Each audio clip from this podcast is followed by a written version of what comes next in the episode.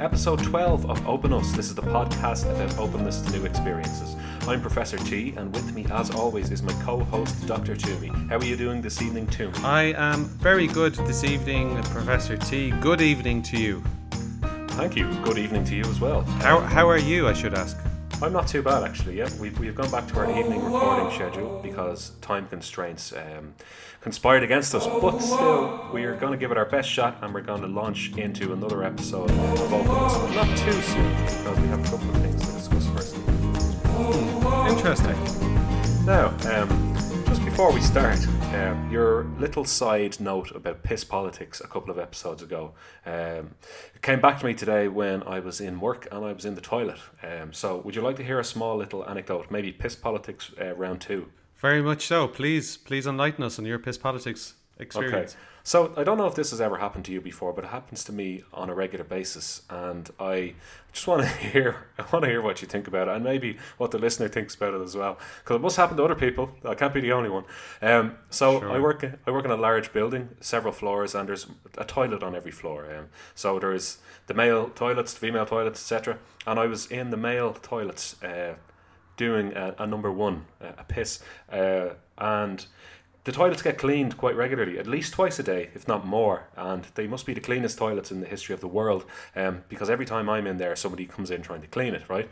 Uh, but this is how they notify the user of the toilet that they're about to come in to clean the toilets. They knock loudly on the door and even somewhat aggressively shout, "Cleaning!" Right. Wow. Now, I'm going to set the scene. You're in mid piss. You're in you're in a urinal, or not in a urinal, a cubicle, and uh, some some woman has shouted. It, they're all women. I'm sorry, that's a fact. Has shouted, cleaning loudly, borderline aggressively. Um, it and it's it's kind of like her notifying you that she's about to come in and do the cleaning of the toilet. But I always get caught off guard here, and I don't know what to say in response. It's an unusual social etiquette, it sounds like. Is there a precedent for this? What What are you supposed to say? I'm doing a piss. One minute, darling. or like is it like uh, there's somebody in here like i can't get that many words out uh, on short notice This, this is very, very strange. And this is in a re- reputable company that this is going on in. And this, this is frankly bizarre, Professor T.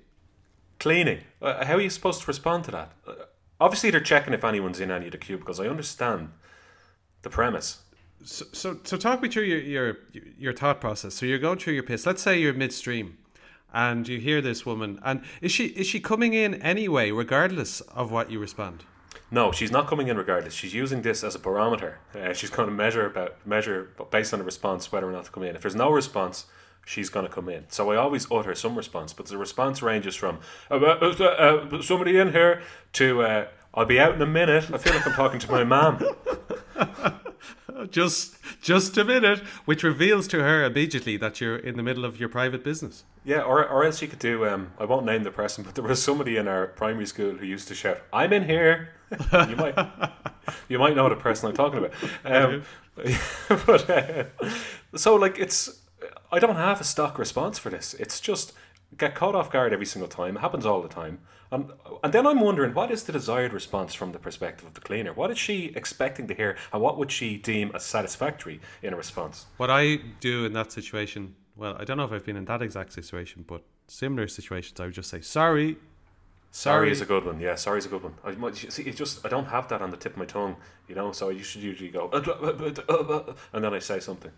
Well, how about uh, you uh, work on that? Maybe try out the sorry and give us an update on that over the as the weeks progress, and see if this this lady continues her frankly bizarre. Uh, It's not just one lady. It's the it's the common practice. oh, practice. company policy.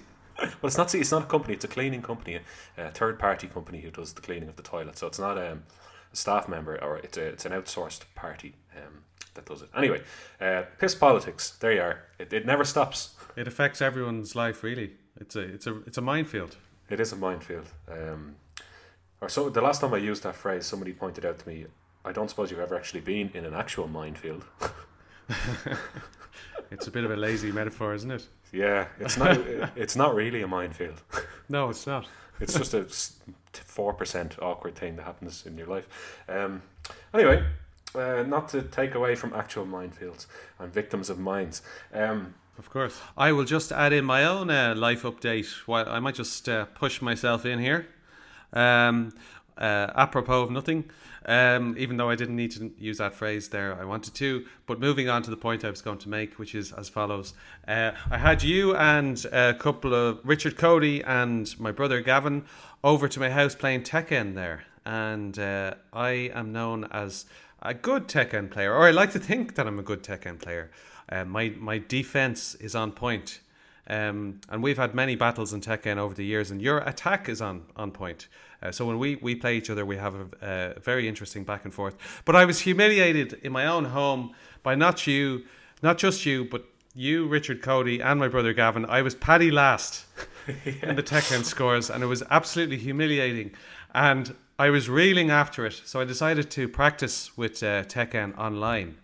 Okay. Which is, which is, always a bit of an unknown quantity. So you you get to play Tekken Seven against people from around the world, and I was playing it last night. I was getting amped up to to practice my skills, but I was playing. It, it appeared to be people from Japan who were like selecting these like really feminine, like kind of weedy characters, like yeah. who you wouldn't expect to be strong in the game, and they were absolutely destroying me. So I played about. I think I played about 10 games and I didn't win one round and Jesus I was absolutely Christ. my confidence is shot. well, there's nothing worse. You should. Do you know what you should have done? You should have roped Liz into playing Tekken, and then you could have beaten her a few times, and it could have restored your confidence. There's no point playing online with people if you want to restore your confidence. It'll only yeah. shatter it even worse. These people are pros. The standard is uh, unbelievably high, and there seemed to be one person who was really messing with me. They they'd wait till I got to they when they had just a tiny bit of energy left, and I was about to win the round, and then they'd pull out this special move that has like eight combinations in it, and they did it at least five times.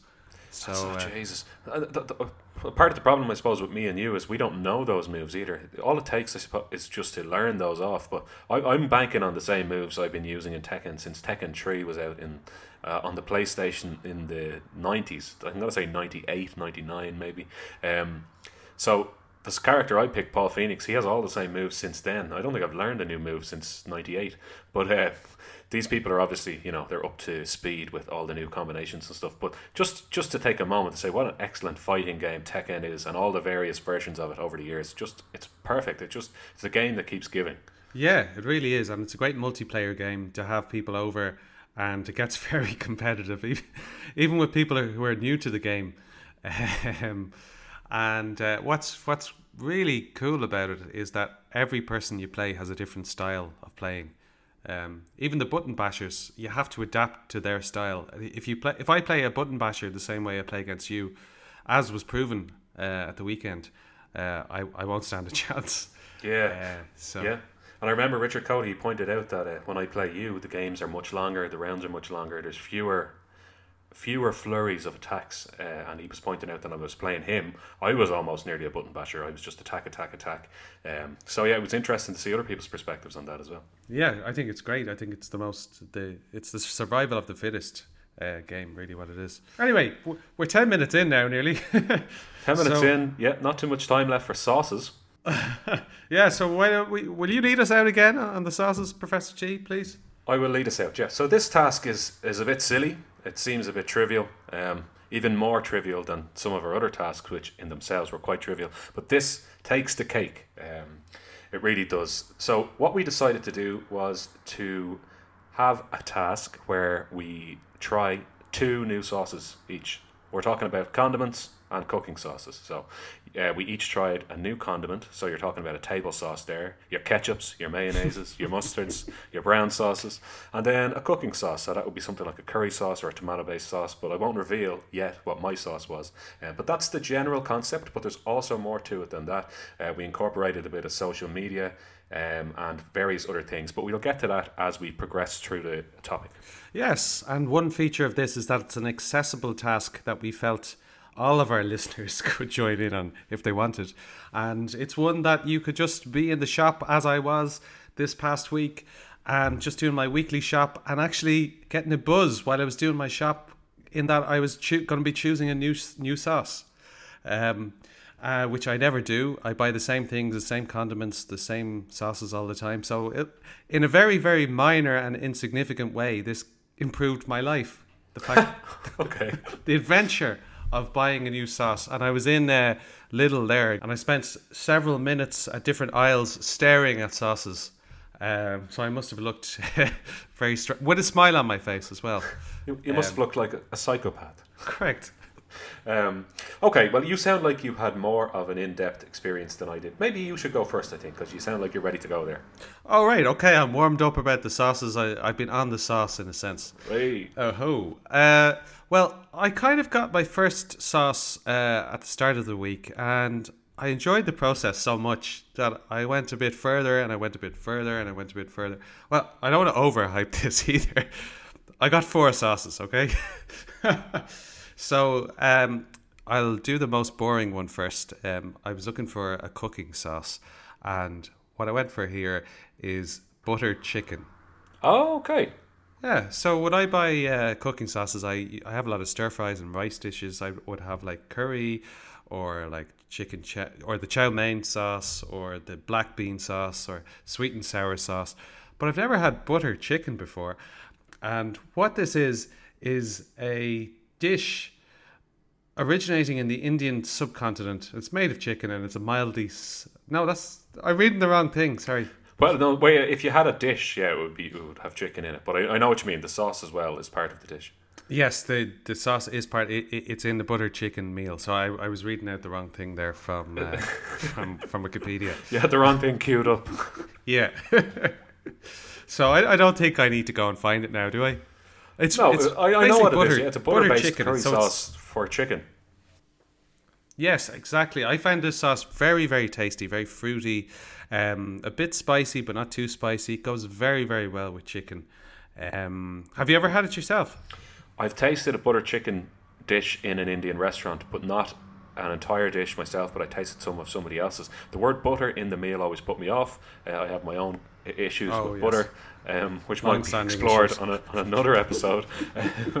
but uh, butter episode coming up, episode nineteen. Um, but I do like it. Uh, When I put aside my prejudice against butter, I did like it. Um, yeah, very tasty, and it's it, it's one of the one of the more popular meals I think in Indian restaurants in general. Yes, yes. I think I've seen it on menus in Indian restaurants, but never actually had it. So there you go. That's the first sauce. I'll, I'll just uh, move on now to my next sauce, uh, which is a table sauce or a condiment. And this is a sauce I've got here beside me. It comes in a jar. It's from a company called Colman's of Norwich. And Professor T, this is a mint sauce. Good God Almighty!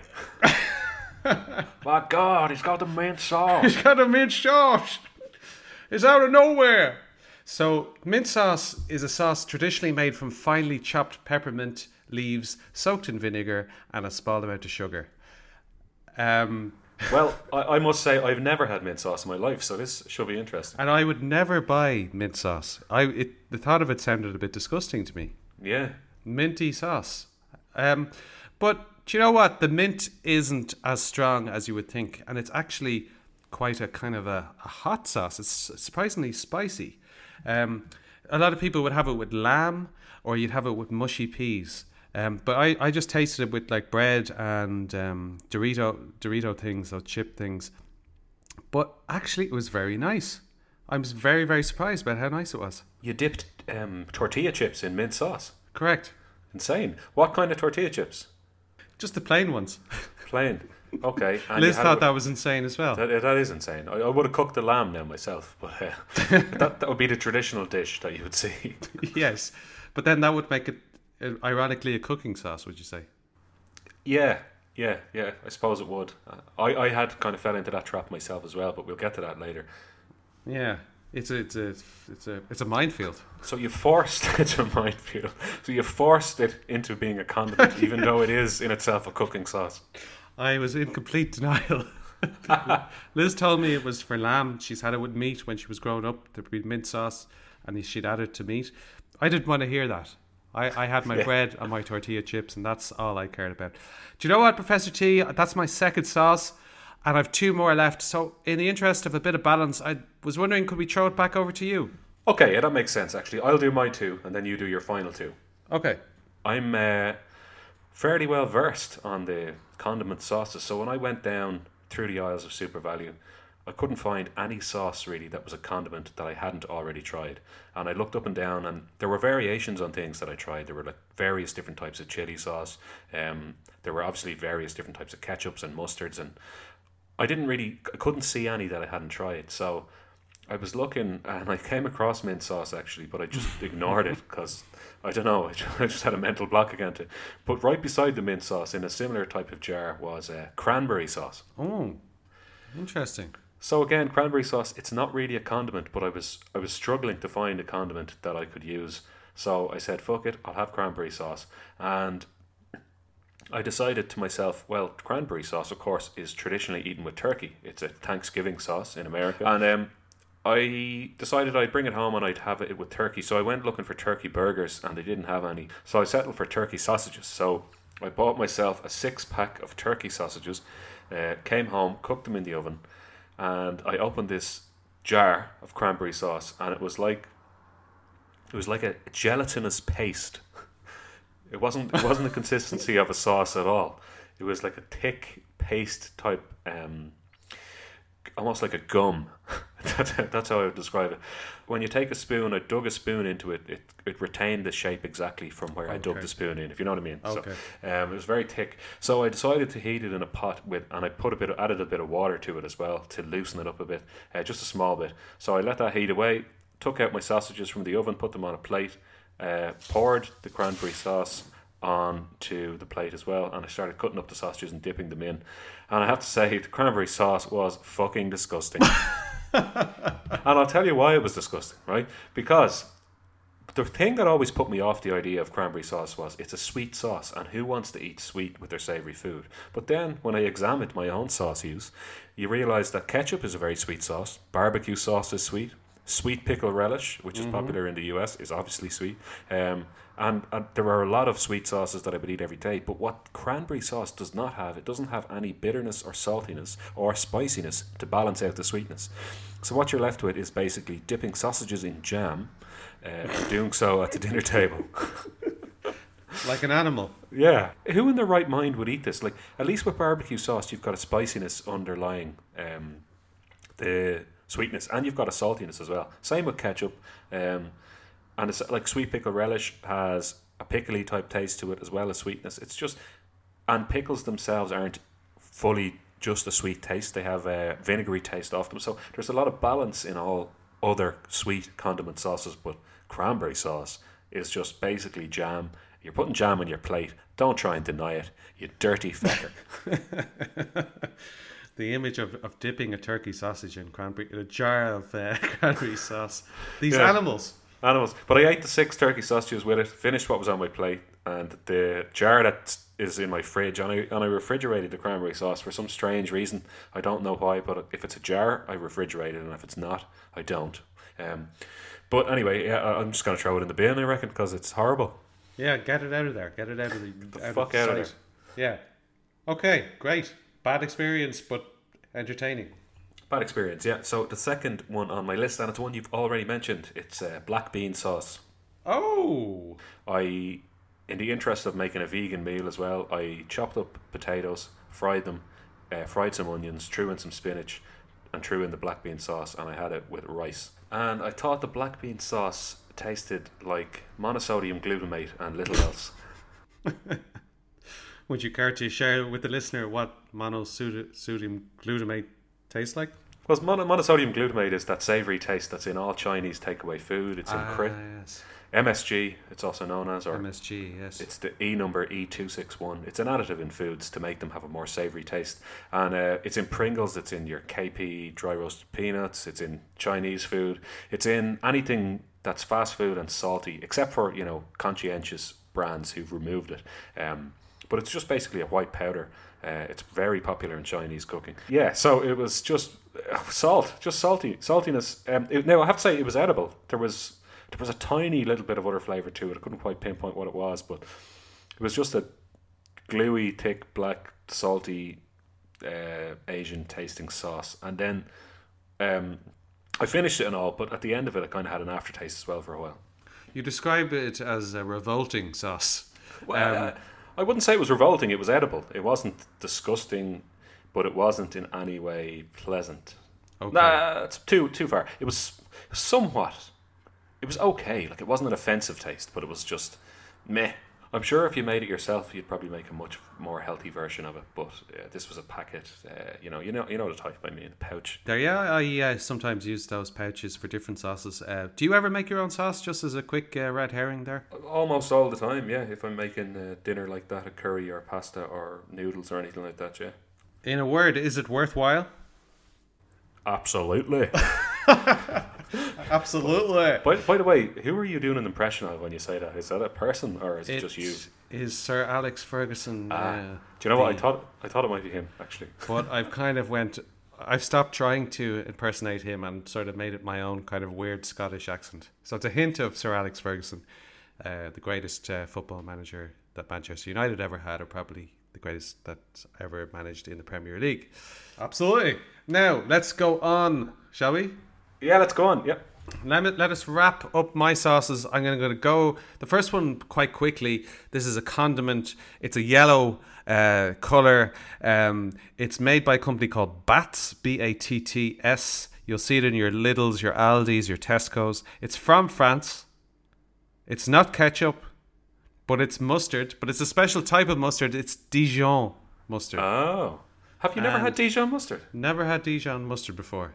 Wow. It's a traditional mustard of France named after the town of Dijon in Burgundy, France, which was the centre of mustard making in the late Middle Ages and was granted exclusive rights in France in the 17th century. Very good. Is it one of those protected foods that has to be from that region? Um, I don't know. Okay, sorry. thought you, thought you might have known. Like a Cornish pasty, or you know, you know what I mean. I don't know, but I can give you a completely different fact if you Go want. on, give me a prepared fact. First, first used in 1336 for the table of King Philip VI, it became popular in 1856 when Jean Naigeon of Dijon replaced the usual ingredient of vinegar in the recipe with verjuice, the acidic juice of unripe grapes. Okay, very good. Yes.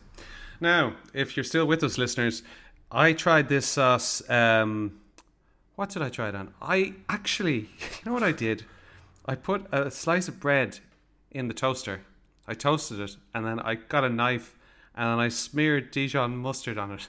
And again, Liz said, "What the hell are you doing?" Toomey, you're a maniac. that's a, that's maniacal.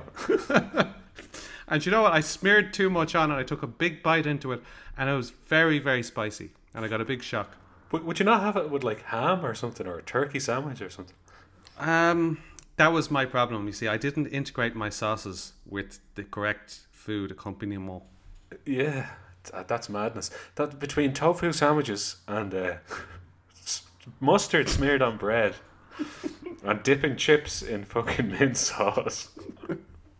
I think I need to open my mind up here in uh, different ways. I think so.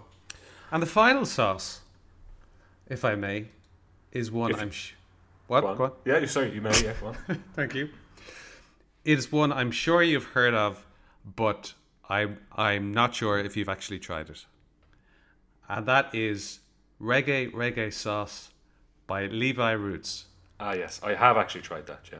Reggae reggae sauce, reggae reggae sauce.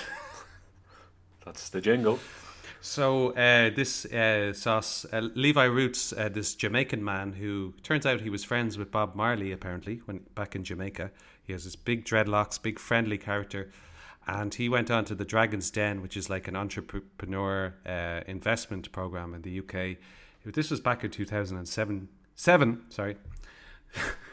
and uh, he uh, he sold them the idea of reggae reggae sauce that his mother had come up with in the kitchens of Jamaica, and he got an investment of fifty thousand pounds in return for a forty percent stake of his company. Uh, he he partnered up with uh, Peter Jones and Richard Farleigh, and then he got his products into Sainsbury's. And it, they, there was an ad campaign. Pe- the people of the UK uh, took him into their hearts. He became a big superstar. But so the sauce itself is a, a marinade type of sauce. It's a jerk barbecued sauce. It's fairly spicy and unremarkable. But uh, let me just say a little thing about uh, Levi Roots. Um, just looking into his history a bit, the first sort of controversy with uh, Levi Roots is that there was another gentleman in West London who claimed he came up with reggae reggae sauce, and he took he took Mr. Levi Roots to to court. Now he didn't win in court, but during that process, Levi Roots was forced to come out and say that he had lied about the origins of reggae reggae sauce and that it wasn't his mother's recipe and that he said he told tev- several lies during that whole promotion campaign. So maybe Mr. Reggae Reggae Sauce isn't as innocent as you think.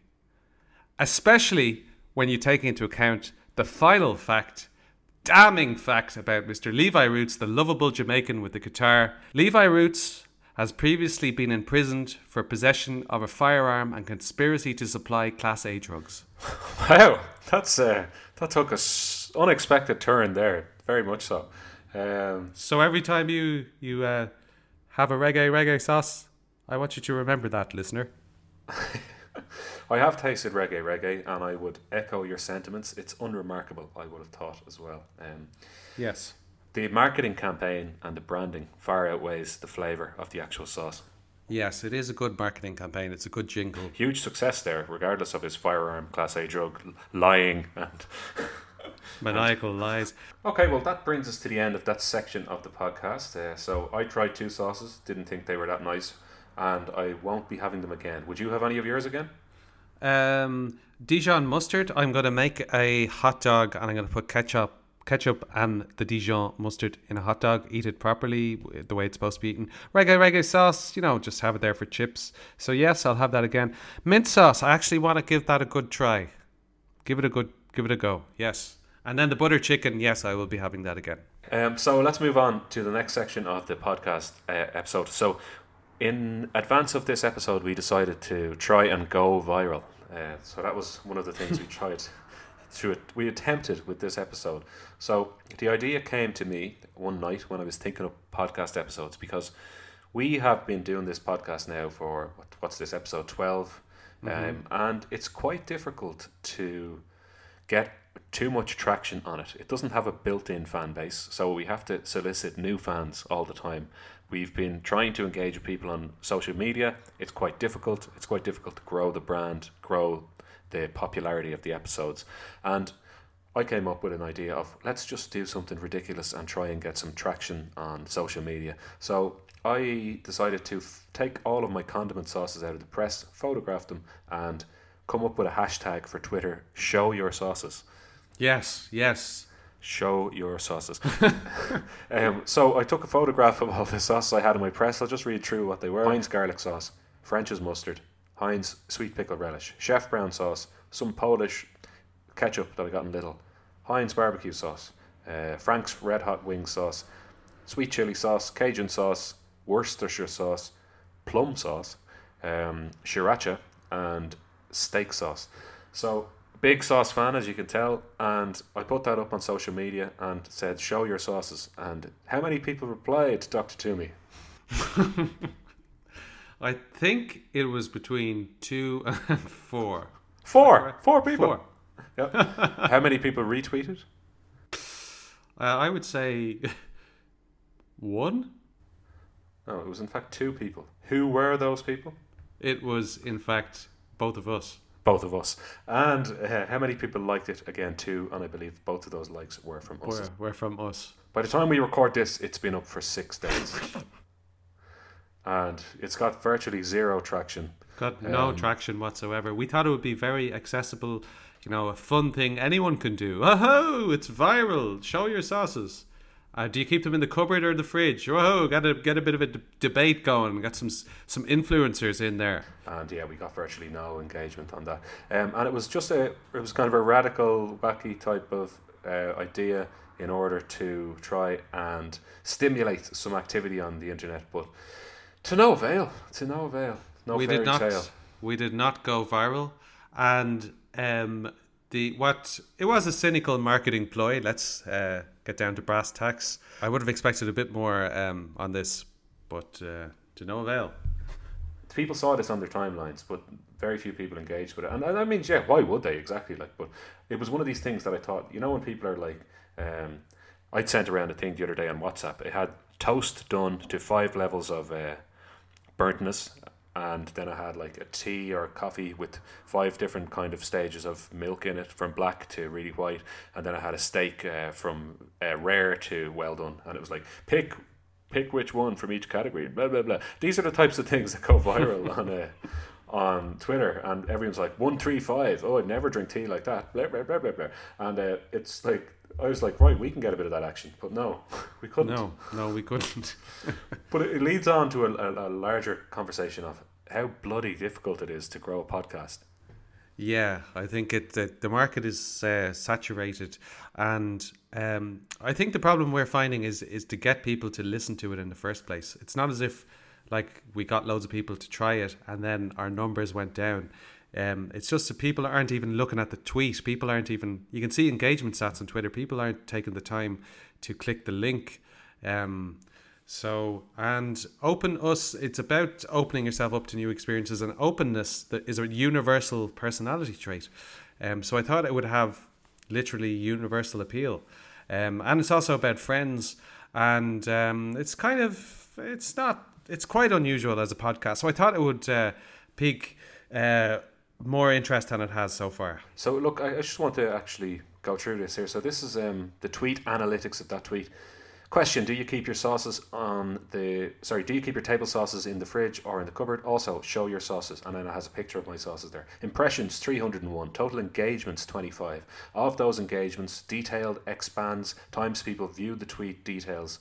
Uh, ten media engagements five. That's clicks on the actual media replies four, as we discussed, retweets two, and that was us, likes two, that was also us, profile clicks two. So somebody bothered their hole to click into the profile twice. And that might have been us. You never know. Uh, I don't know if it would. Probably was us. Jesus.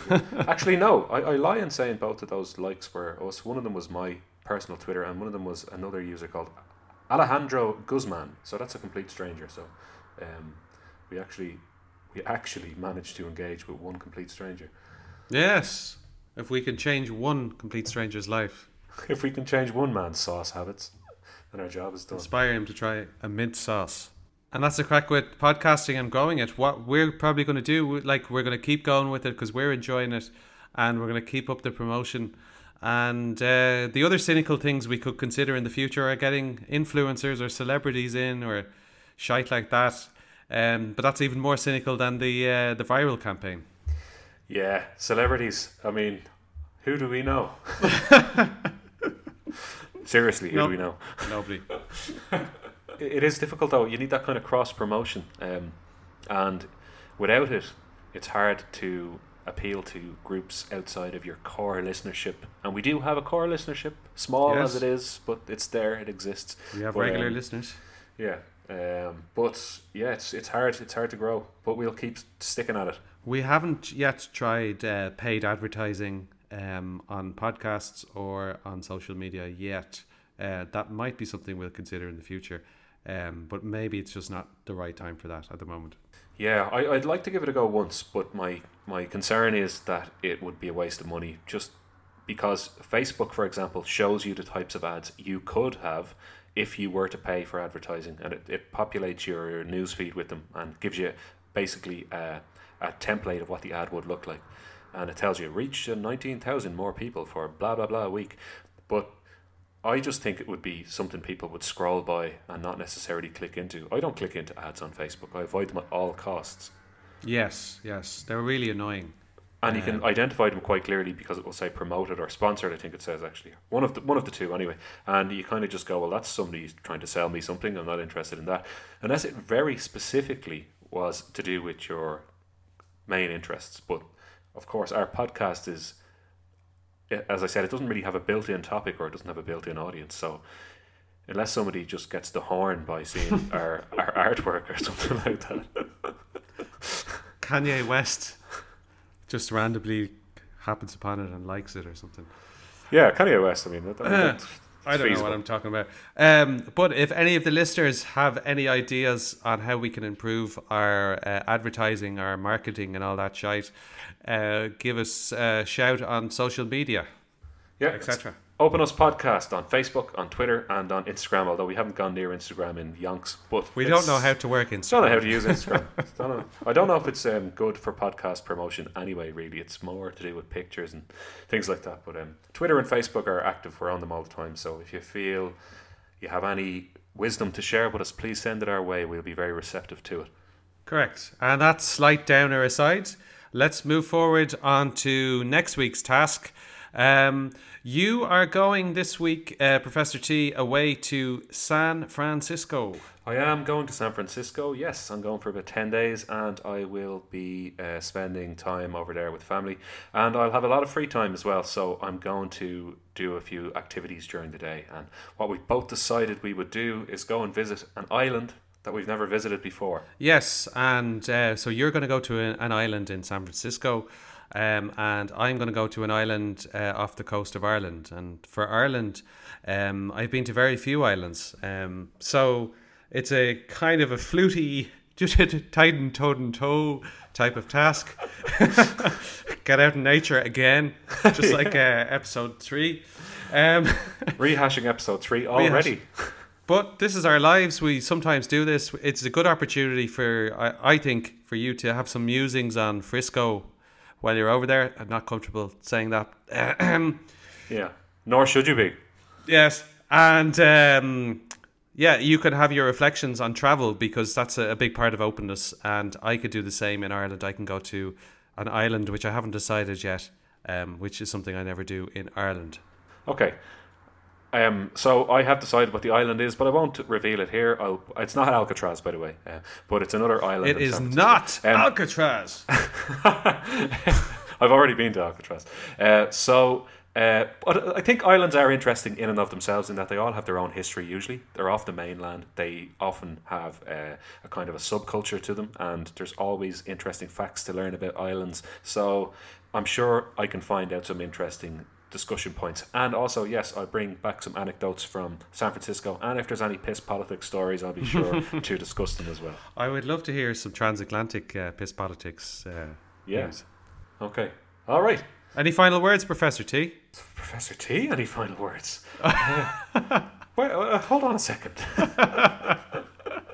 I was gonna, I was gonna wrap up there. I was getting all ready to go.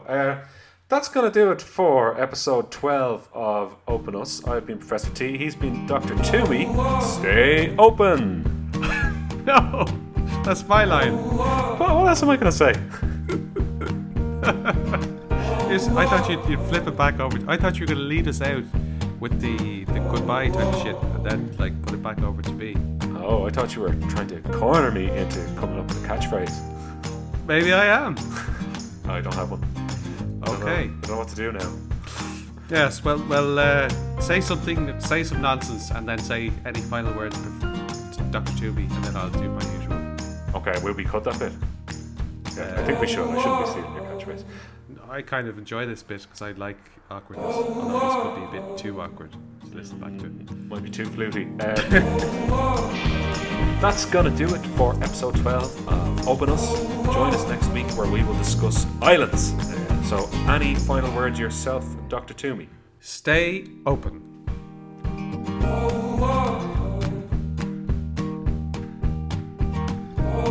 If you'd like to contact us on social media ahead of next week's task, search for us on Twitter, it's at Open Us Podcast. On Facebook, it's also Open Us Podcast.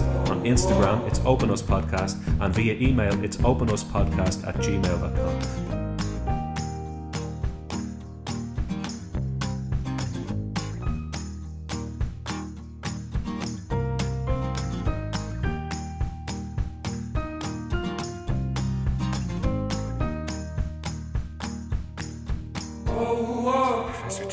final words? Maniacal lies. Professor T, any final words? Maniacal lies. Professor T, any final words? Maniacal lies. Maniacal, maniacal lies. Maniacal, maniacal, maniacal, maniacal lies. Professor T, any final words?